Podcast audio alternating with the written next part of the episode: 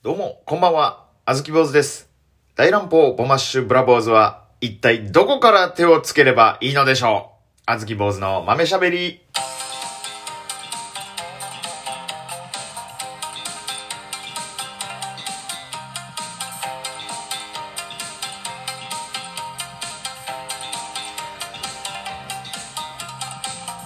さあ、ということでですね、えー、あずき坊主の豆しゃべり、えー毎日夜9時に更新しておるんですけれども、ちょっと3日ぶりということでですね、えーお待たせしたのかもしれませんけれども、その3日間、あずき坊主何していたのかと言いましたらね、え、大乱暴の、えー主催ライブがありましたけれども、まあ、その一件でですね、えー非常に、あのーしっちゃかめっちゃかに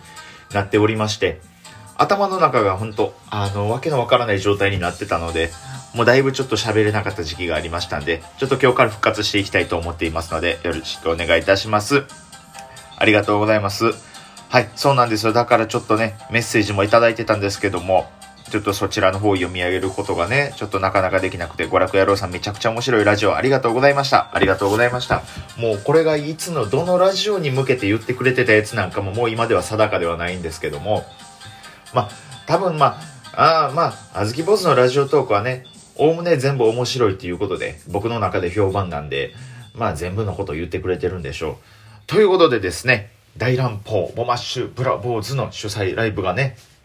えー、終わりましたけれども、まあ、ちょっとその、うーん、そうですね。本当にその、冗談やと思って聞いてくれたらありがたいんですけど、もう気が狂うほど大成功でした。もう本当に、もう、え、この、え、このご時世ですよってぐらいもう、お客さんがね、ぎゅうぎゅうに集まりましてね。ね、舞台上からね、その、あれですね、マス寿司みたいになってますねって言ったら、ドカン受けるぐらいぎゅうぎゅうのお客さんで。すごかったですね。もう言うこと言うこと、毎秒大爆笑、拍手笑い、起こってましてね。いやー、すごかったですね。めちゃくちゃ受けましたね。あの、昭和の爆笑王と言われた林家正蔵さんの、ね、乗り移ったんかなって思うぐらい。ね、林家正蔵さんとその、藤山甘美先生と明石家さんまさんが一気に僕の体に入ってきたかのような、ね、それぞれの体に入ってきたかのようなね、大爆笑をね、生みまくってましたけど、何これ泣いてら。まあ、あの、大ジャンプがね、無事、終わりましたけれどもね。いやー、まあまあこんなご時世ですからね、お客様の数はね、別にそんな別に対して言うことはないんですけれども、なかなか本当に、本当に難しかったですね。その、あの、なんていうんですかね、この、ネタもさることながら、なんかこの、ああ、こんなに、ああ、そう、あ、オブラート、うんちょ、一回ちょっとオブラート全部取りますね。こんな滑るんかなって思うぐらい。びっくりしましたね。ほんで、あともう一個びっくりしたんですけど、その、開演の7時間前から集まってネタ合わせしてたのに、ポーポーが3回ネタ飛ばしたんですよ。そんなことあります？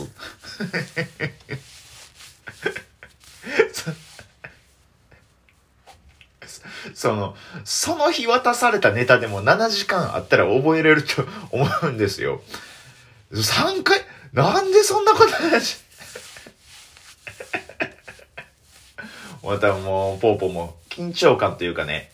そういうのがもうピークに達してたんでしょうね。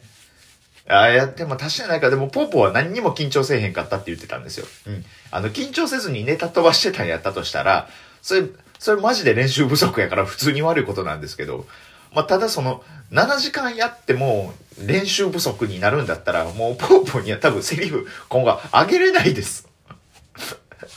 ね、引き続きポーポーの漫才中のセリフは一言三言に抑えることと相なりましたけれどもね。まあね、今回ね、ポッポがネタ3回飛ばしたのは歌ネタの、音ネタの部分やったんですよ。初めて大乱暴で音ネタを作ろうっていうのがコーナーでありましてね、それをゲストの人に見てもらうっていう、お客さんに見てもらうっていう、そういうコーナーだったんですけど、そこの部分でポーポーがもう何回ね、ポーポーがこう、こう、いっぱいこう、歌って、前振りみたいな歌、歌って、僕が一言落ち台詞バーンって言って、その後ボマちゃんがこう、楽しくフォローしていくみたいな。で、そういう音ネタがなんか3回ぐらい続くっていうやつやったんですけど、ポーポーがそこのセリフが本当に出てなくてですね、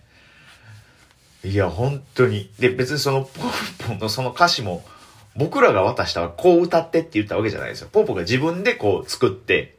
で、まあ、それは僕らもちょっと、あ、こここうした方がいいんちゃうみたいなのを言ったんですけど、まあ、おおむねっていうか、まあ、ほぼ9割ポーポが自分で生み出した歌詞なんですけど、7時間練習してそれやっぱ3回飛ばしてるんでね、ひどかったですね、本当に。普段自分のネタどうやってんのかなって思うぐらい。いやー、やっぱり、いや、ポーポーのポンコツさは本当に貴重ですよね。凄まじいですよね、本当に。ねえ、あの、ダウンタウンの松本人志さんがね、濃厚接触者になったっていうニュースをポーポーがね、ネタ合わせ中に伝えてくれたんですけど、あ、松本コミッショナーってすごい髪型したんですよ。その意味、わかります？その、松本人志濃厚接触者っていうニュース、これ読み上げようと思った時に、松本コミッショナーって言ったんですよ。そう、プロ野球の、プロ野球業界のトップのあだ名、肩書きのことを、ね、急に、言います？そんなこと。あります？わけわかんない。で、他にもね、なんかね、その、他にもね、僕がね、ラーメン好きじゃないっていう話をしてたんですよ。なんか、頑固な店主多いじゃないですか、ラーメンって。なんか1000円か、ね、そこらで食べれるものやのに、あんだけなんか頑固な感じでね、店の中でルール作って、みたいなラーメン屋。なんかだからラーメンが嫌いなんですよね、みたいな。嫌いやねん俺っていう話をしたんですよ。そしたらポーポーラーメン好きなんで反論してくるんですけど、いやいや、そんなこと、あいや、今日日、最近のラーメンって普通平気で1000円以上するでって。で、僕ま食べに行かないんで、あ、そうなんかと思ったんですけど、ボマちゃんは、いやいや、そんなことラーメンなんか1000円あったら食べれるよって反論したんですよ。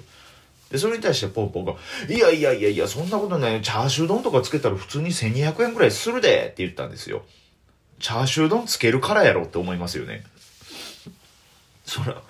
え、こっち、こっちはラーメンの話してんねんから、なんで勝手にチャーシュー丼つけんねんって言うんですよ。これね、これマジなんですよ。こうボケじゃなくマジで言うてるんですよ、あいつ。めっちゃ怖くないですか？で、そのことも言うんですよ。チャーシューのつけてるからやんけって。で、そしたらね、ポーポーが、いや、そん、そうじゃないよって。いや、で、ラーメンだけやったら1000円で食べれるやろって言ったら、いや、そんなことないよ、そんな。俺、俺だって今日ラーメン食べてきたけど、トッピング全部乗せしたら1000円ぐらいしたで、って。トッピング全部乗せするからや。これマジなんすよ。ボケじゃないんすよ。怖くないですか？ま、漫才でね、どうも、お願いします。いや、俺、ラーメン嫌いなんだよね。もうそんなやついるんだ。だって、1000円以上する。1000円ぐらいでしか食べれないのに、1000円で食べれるのに、あんだけ頑固っておかしいよね。いや、今日ラーメン、今日日のラーメン1000円以上するよ。え、本当かな？本当だよ。僕なんてチャーシュー丼つけたら、ラーメンなんて1200円以上するよ。いや、お前チャーシュー丼つけてるじゃねえかよ。これだったらわかるんですよ。まあちょっとあの、標準語でね、標準語のちょっと東京の若手っていうちょっとおもんない設定で漫才作りましたけど、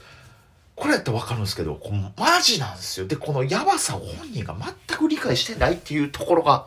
本当に怖いんですよ。理解できないでしょ、こんなん。いや、でもあいつはね、そういうのをマジでやるやつなんですよ。いや、だからほんまそういうところはものすごい貴重なんですけど、まあ、いかんせんちょっとポーポーには今後、うん、漫才においても何においてもちょっとポーポーに役割を与えることは今後ともやめていこうと思いましたね。まあまあまあ大乱暴今後ともね、本当にやっていけたらいいんですけれどもね、こういう主催ライブとかも。なかなかやっぱこういうご時世ですから、できることも少なくなってきたんで、まあそれでも、まあちょっと今後とも大乱暴でどんどんどんどんと活動していって、えー、皆さんにこう笑ってもらえるようなことをできていったらなと思うんですけれどもね。